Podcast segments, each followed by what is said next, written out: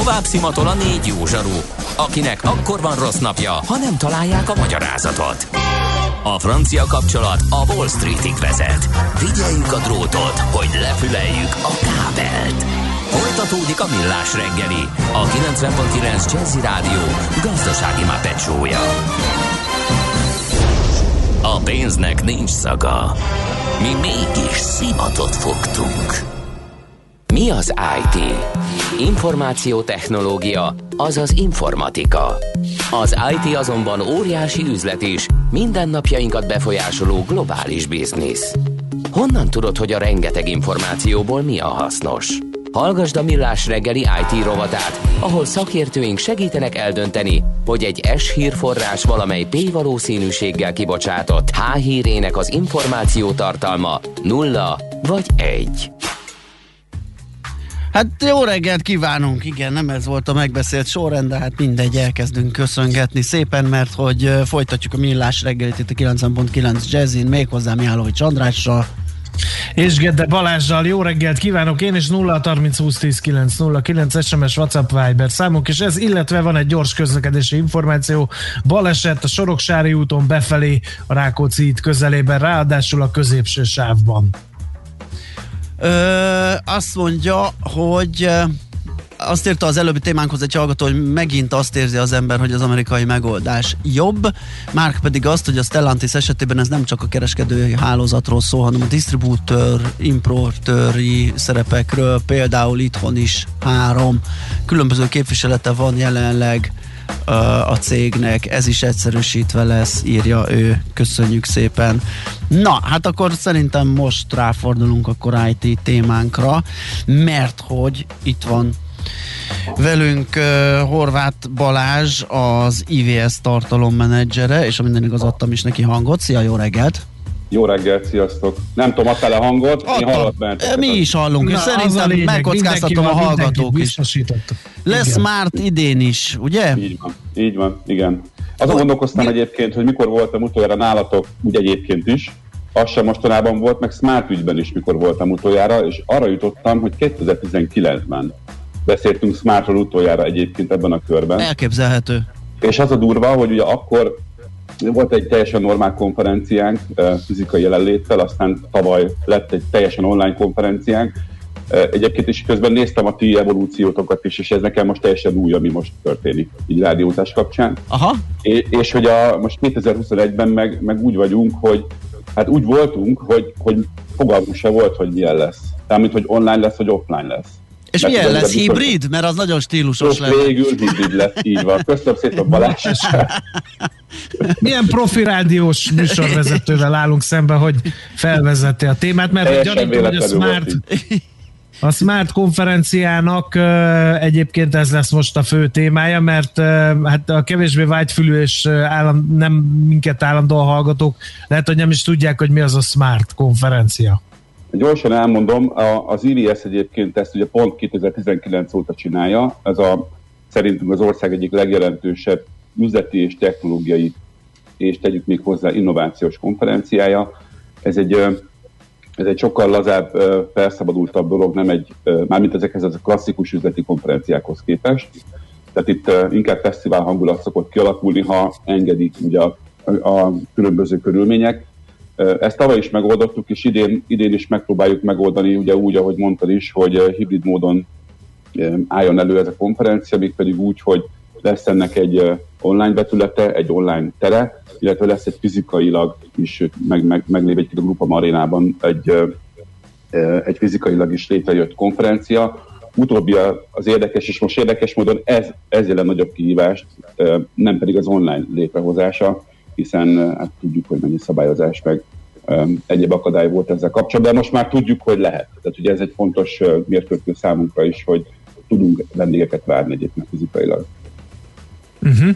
Mi lesz a fő téma? Azt már ugye lelőttük, hibriditás, de, de milyen, ennek ezer ága boga van. Igen, egyrészt a, hát ezen volt egy kis vita, hogy szerintünk, ugye hybrid is, vagy hybrid is coming, ugye ez a elnézést az angol kifejezésért, uh-huh. de most hagyomány, hogy angol a szlogen.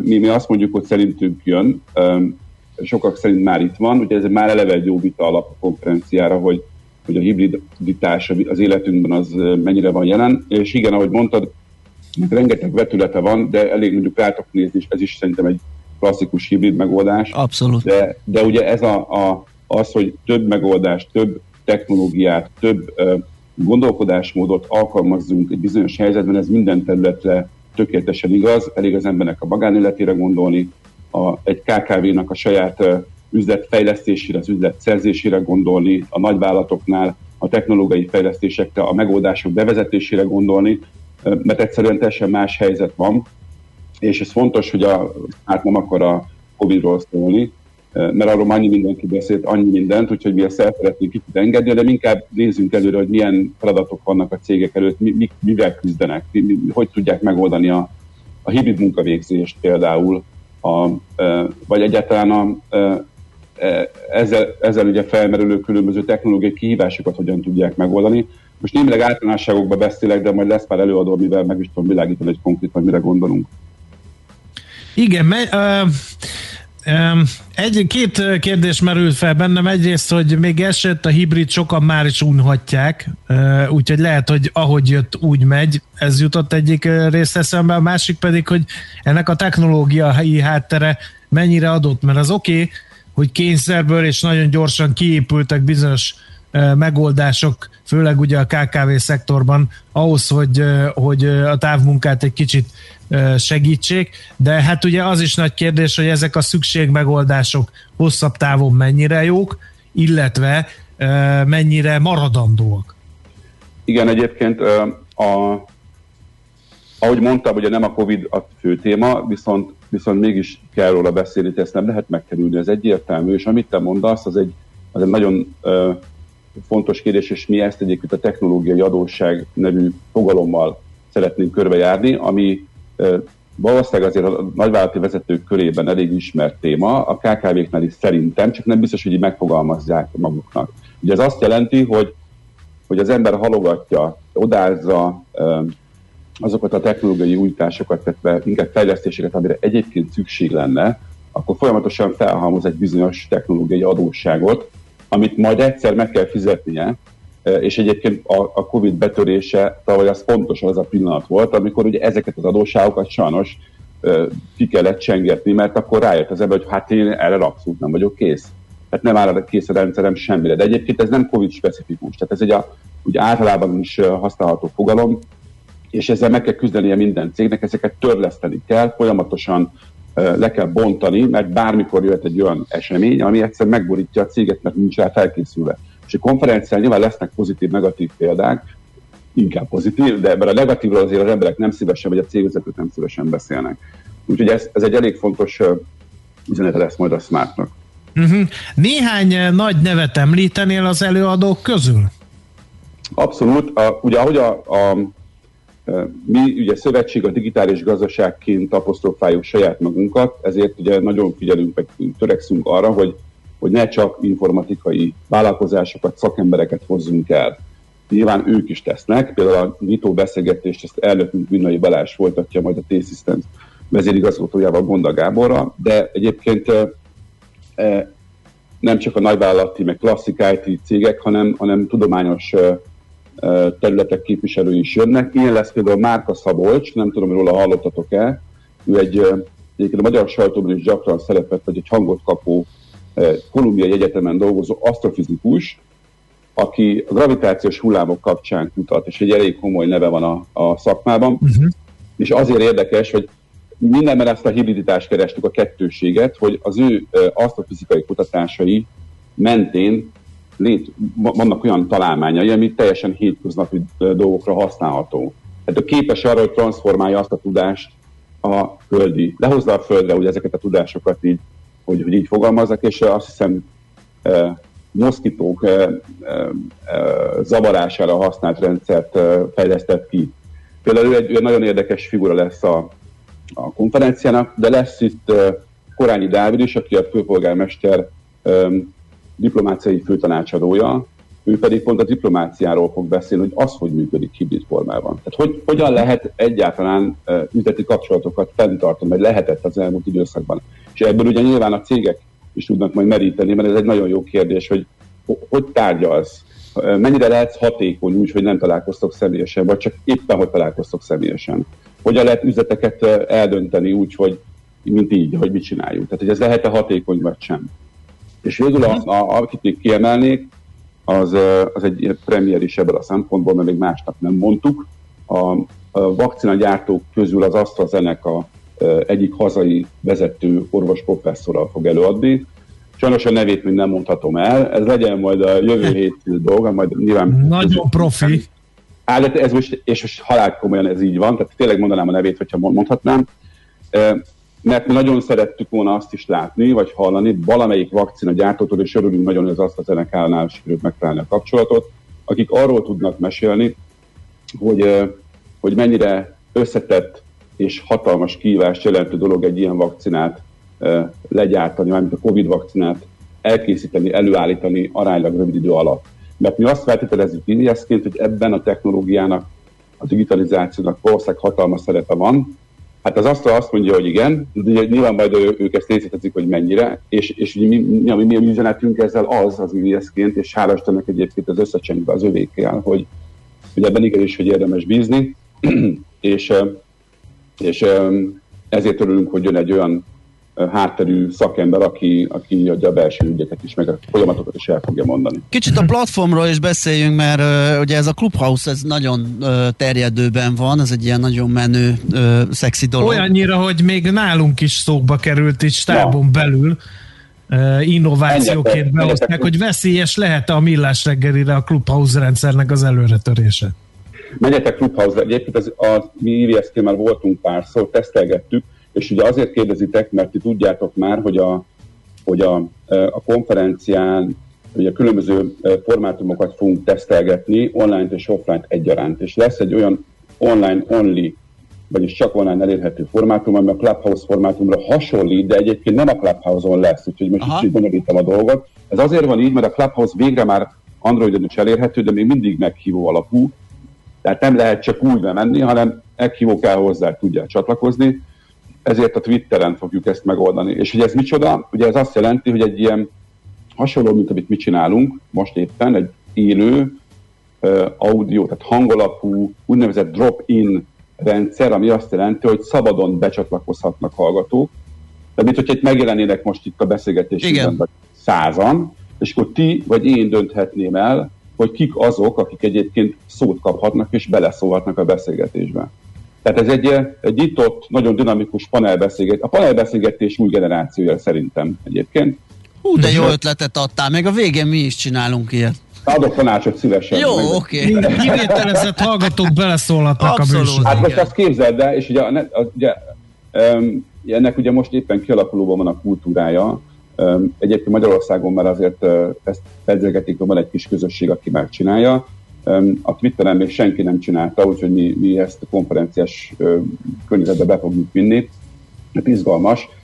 És ugye az benne plusz még jó, hogy, hogy nem az a három szaki fog csak dumálni, aki ott így elkezdte a beszélgetést, hanem az új belépők új nézőpontokat, új véleményeket hoztatnak be, vitát generálhatnak, akár kicsit így vitát gerjeszthetnek, és ugye ettől szerintünk sokkal érdekesebb lesz a beszélgetés. Most egyébként, aki ott lesz a konferencián fizikailag, ő ezt nem fogja látni, majd ezt egyébként láthatóvá tesszük egy kijelzőn, de alapvetően ő onnan be tud lépni a mobilján, hogyha akar, de azt szeretnénk, hogy aki nem jön el, mert nyilván tudjuk, hogy sokan valószínűleg nem fognak eljönni, mert mi korainak érzi, de nagyon sokan el is fognak jönni, hogy mind a két csapat kapjon élményt, meg, meg információt a konferencián keresztül. Megjött a hallgatói kérdés, mi ez a Clubhouse? Ezt össze Na. tudod foglalni? Hát a Clubhouse egy élő, rádiózásos hasonlító, de csak mobilon elérhető közösségi beszélgetős műfaj, ahova szabadon becsatlakozhatnak az emberek egy mondatban, ezen a pitchem. És nem, a, nem, nem, nem visszajátszható, tehát ilyen, ilyen a, nem. olyan, mint egy on air. Egyszerű a, és megismételhetetlen. Egyszerű és megismételhetetlen. Lehet, hogy lefejlesztik majd úgy, hogy ez rögzíthető legyen, de jelenleg ezekben a rendszerekben nem így van. A Clubhouse az egy az De azt maga... mondják, az a pláne, ugye az most ez a, ez a FOMO Igen. effektus benne, a hajtóerő, hogy nehogy lemaradjak erről a beszélgetésről, tehát a rögzítés már esetleg elvenné ezt, hogy szerintem egy jó darabig nem lesz. Így van, és egyébként nem csak a Clubhouse csinálja a Clubhouse, mert ugye ez egy startup, hanem ahogy mondtam, a Twitter, a Redditen, a Discordon és a Facebookon is lesz hasonló formátum. Tehát, hogy ahogy megszoktuk, a platformok elkezdik gyönyörűen másolgatni egymást, ami szerencsénkre, mert egyébként ugye még akik ezeket használják, nekünk ez jól jön. Uh-huh. Jó, uh, még a... Igen? Nem, csak még egy dolgot, eh, bocsánat, nem akartam, nem tudom, menj, hogy állunk időben ugyanis. Ö, nem jól, de hogyha még ö, e, egy percben elmondod, és még én fél percben rákérdezek, azt szerintem rendben lesz. még egy dolgot szerettem volna mondani egy percben, hogy a, a konferencia fő sodra mellett lesznek uh, side eventjeink is. Ezek közül a, a Smart Region elnevezésűt szeretném még figyelmetekbe, meg a hallgatók figyelmébe ajánlani.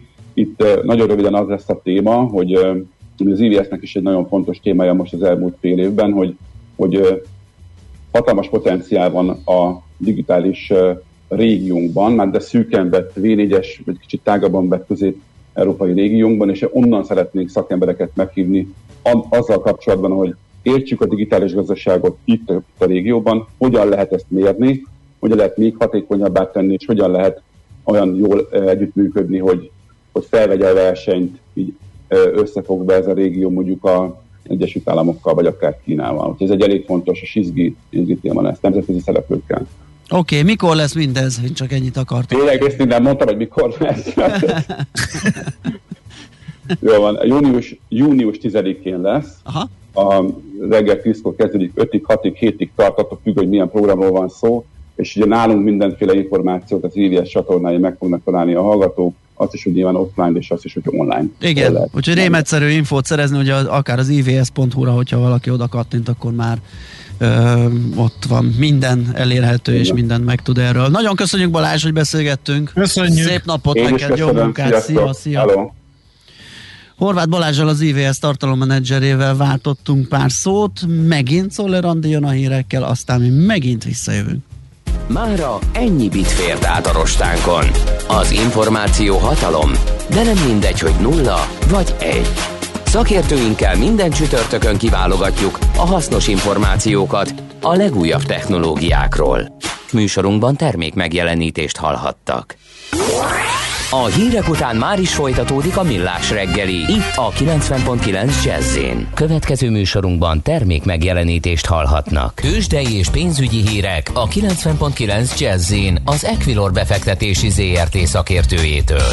Equilor, 30 éve a befektetések szakértője. Itt van velünk Deák Dávid üzletkötő, szia, jó reggelt! Sziasztok, jó reggelt, üdvözlöm a hallgatókat. Na, megnézzük, hogyan nyitottunk, mi újság a Budapest értéktősdén, tegnap prémiummal, majd már én untam az összefoglalót reggel, hogy mi volt Európában meg a tengeren túlon, de még Ázsia is uncsi volt, ahhoz képest mi egész szépen mentünk. Mit csinálunk ma? Hát ma továbbra is unalmasan folyik a kereskedés, mind itthon, mind egyébként a nyugat-európai tőzsdéken. Gyakorlatilag fél százalékot csökken a BUX Index 46.129 ponton áll ebben a pillanatban. A nagyobb blue közül a Richter részvényesik tovább 1%-os mínuszban 8050 forinton, és korrekcióval indítja a napot az OTP bank és a MOL részvénye is. Előbb itt 7%-os mínuszban 15630 forinton kereskedik, míg az olajpapírunk 3%-os csökkenésben 2264 forinton áll jelen pillanatban. Magyar Telekom árfolyama nem is változott 405 forint még mindig. Lehet, hogy bejön az adja májusban, azt húzzá nyaralni szokásos... Nagyon, nagyon úgy tűnik igazából, hogy ez a régi uh, gyakorlatilag közhely most, most érvényes lehet, aztán nyilván azért most itt egy pár nap mozgásából még nem tudunk Igen. következtetni itt a nyári mozgásokban, de hát nagyon hasonló látunk igazából a nyugat-európai tőzsdéken, mert a német DAX index egyedül, aki idézőlesen nagyobb mozgást tud felmutatni, mert ő 6% os mínuszban áll jelen pillanatban, ezen kívül az összes nyugat-európai index 1% os mozgáson belül, mind a párizsi kakaron, mind a spanyol az olasz de 1 os 1 os pluszban, még a londoni futi 1 os mínuszban áll ebben a pillanatban. Nézzünk egy pár árat. De gyakorlatilag igazából uh, ár szempontjából azt mondjuk devizapiacon uh, uh, uh, ugyanilyen iránykereséssel uh-huh. indul a nap. Uh, egy euróért jelenleg 349 forint, 20 fillért, egy dollárért 286 forint, 10 fillért kell fizetni a bankközi devizapiacon, A nagyobb keresztekben sem látunk nagyobb mozgást, az eurodollár 1.22.05, még a font piacon láthatunk egy, egy pici font gyengülést, 1.41.35 a font dollár most ebben a pillanatban. Na, hát szerintem a day traderek akár el se kezdjék a napot ilyen körülmények között. Nem biztos, hogy tudnak egy jó pénzt keresni, de hát majd meglátjuk, hát ha még a nap hátralövő részében jön valami élénkülés. Köszi szépen, hogy beszélgettünk. Köszönöm szépen. Jó munkát, szép napot, szia! Deák Dávid üzletkötő számolt be arról, hogy ma sem, legalábbis ebben az első három órában nem túl izgalmas a tőzsdei kereskedés. Tőzsdei és pénzügyi híreket hallottak a 90.9 jazz az Equilor befektetési ZRT szakértőjétől. Equilor, 30 éve a befektetések szakértője. Fél, valamiért lett itt a szerkesztőségben egy ilyen alkalmi antikvárium, és találtam, hogy olyan pusztító viccekkel teletöltött kötetet, Lankadó gumibot a címe. Képzeld el, András. Hát ez meg hogy? Oldala... Nem jönni ezt ma reggel. Oldalakat olvastam mosolygás nélkül. Ilyenek vannak benne. Két rendőr barkóbázik. Személy? Igen. Fémből van? Igen. Plékbános. Ez ennyi volt a vicc. Látom, téged se ragadott el. Na mindegy, érdekes egy, egy darab. Ezt gondoltam, megosztom veletek. Zenéljünk egyet szerintem, és a sokból magunkhoz térve egy kis csokis ö, édességet fogunk magunkhoz venni, mert hogy az egyik csoki manufaktúránk nagyon komolyan tarolt egy nemzetközi versenyem. NOPQ, a nagy torkú. Mind megissza a bort, mind megissza a sört. NOPQ, a nagy torkú. És meg is eszi, amit főzött. Borok, receptek, éttermek. Na hát, ahogy hát az szépen, van egy olyan versengés, megmérettetés, hogy International Chocolate Awards világbajnokságról van szó, és hát ezen kérem szépen And the winner sok, is... Igen, Csokomi, magyar csokoládé manufaktúra, hogy ezt a csokoládé manufaktúrát hogy mondták ki, e, azt majd megtudjuk Mészáros Gábortól, a Csokomi csokoládé manufaktúra tulajdonosától. Jó reggelt, szervusz! Jó reggelt, üdvözlök mindenkit! Szia, jó reggelt! Óriási gratulációnkat fogad, kérlek. Mm, nagyon szépen. Nagyon örülünk ennek, hogy egy ilyen szép hazai siker született. Hogy jutottatok oda, hogy zajlik egy ilyen verseny, mivel nyertetek?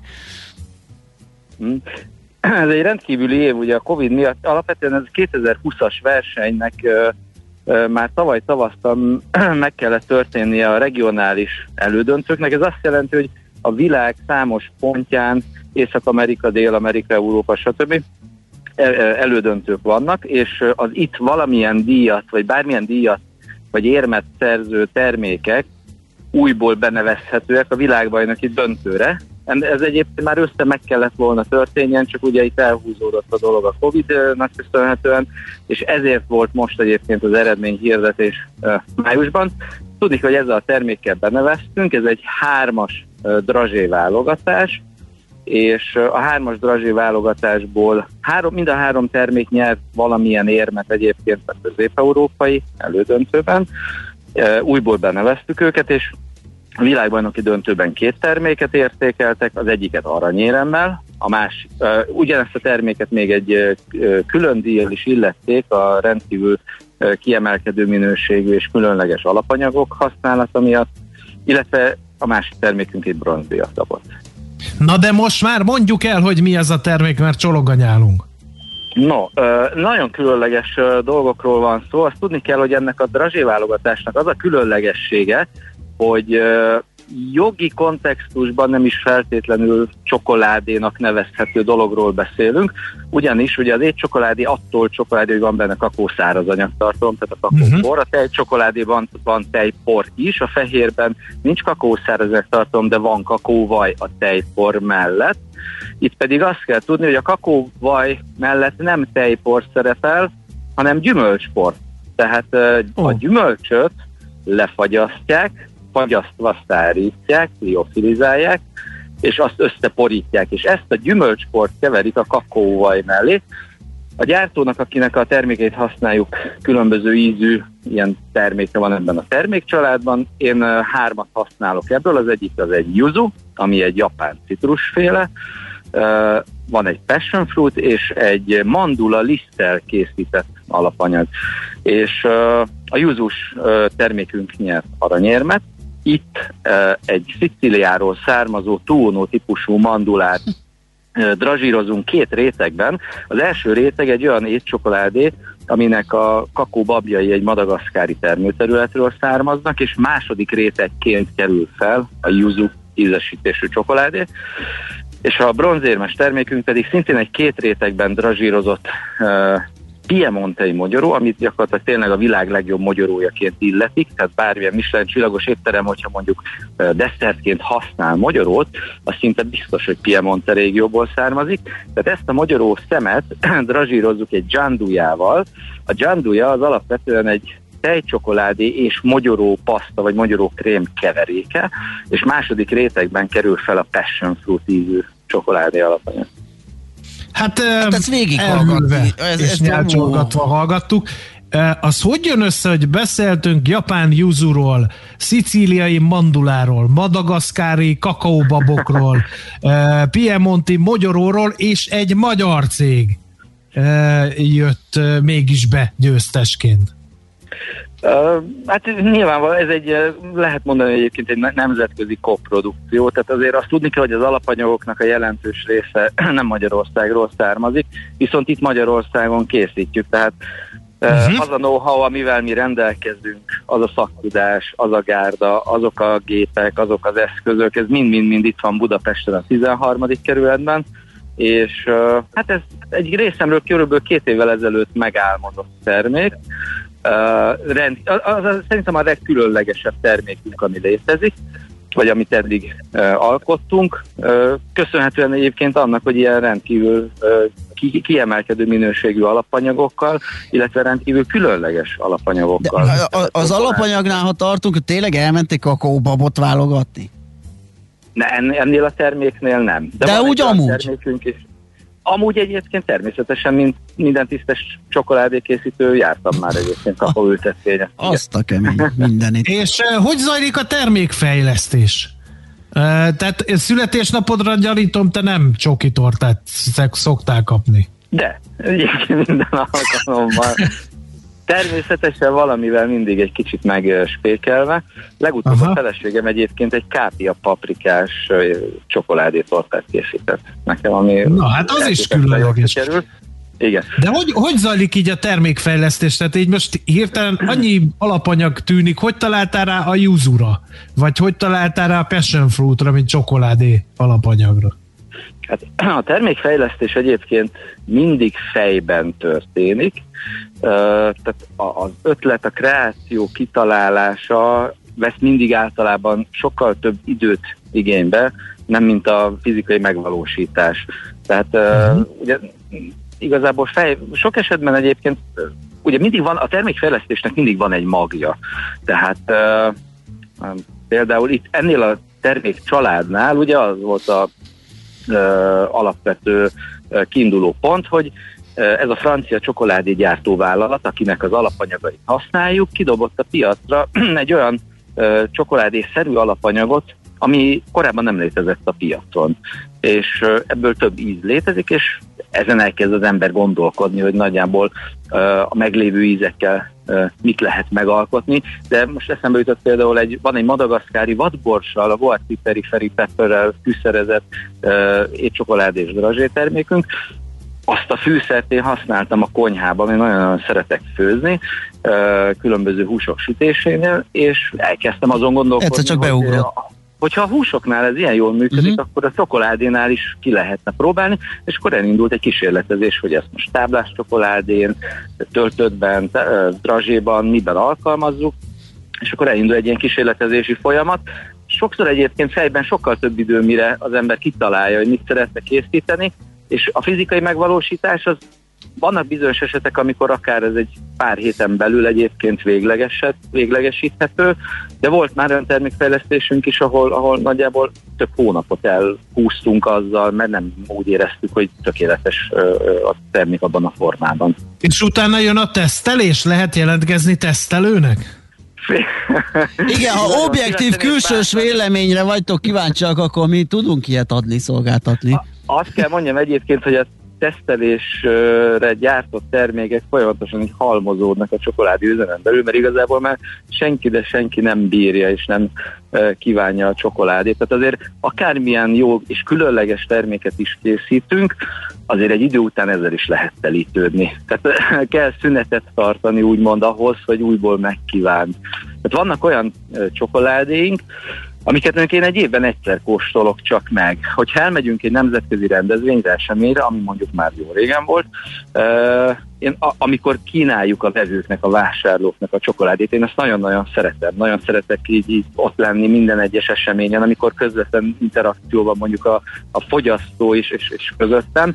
Ez mindig jó látni egyébként, hogy mik a visszajelzések a kóstoltatások során, és sok esetben én ezen a, ezeken az eseményeken szoktam csak visszakóstolni, a korábban gyártott termékeinket, és ami, ami baromi jó, mert egyébként ha egy éven keresztül mondjuk nem érzed ugyanazt az ízt, és megkóstolod a csokot, saját csokoládédat, és, és ez baromi jó érzés egyébként, hogy, hogy a megkóstolás pillanatában az az íz bomba, ami ott kialakul a szádban, és, és az az élmény, amit ez okoz, mindig végigfut a fejemben, hogy valószínűleg az az ember, aki velem szemben áll és feltételeztetően most először kóstolja meg ezt a terméket, ugyanezt érzi, hogy úristen, ez milyen finom és mennyire uh-huh. különleges. Mennyire okay, lehet utolsó egy kérdés, ilyen nemzetközi igen. sikert piaci sikeré változtatni? Mennyire megy híre annak, hogy ez a terméketek ilyen komoly elismerésben részesült, és mennyire ugranak meg a megrendelések?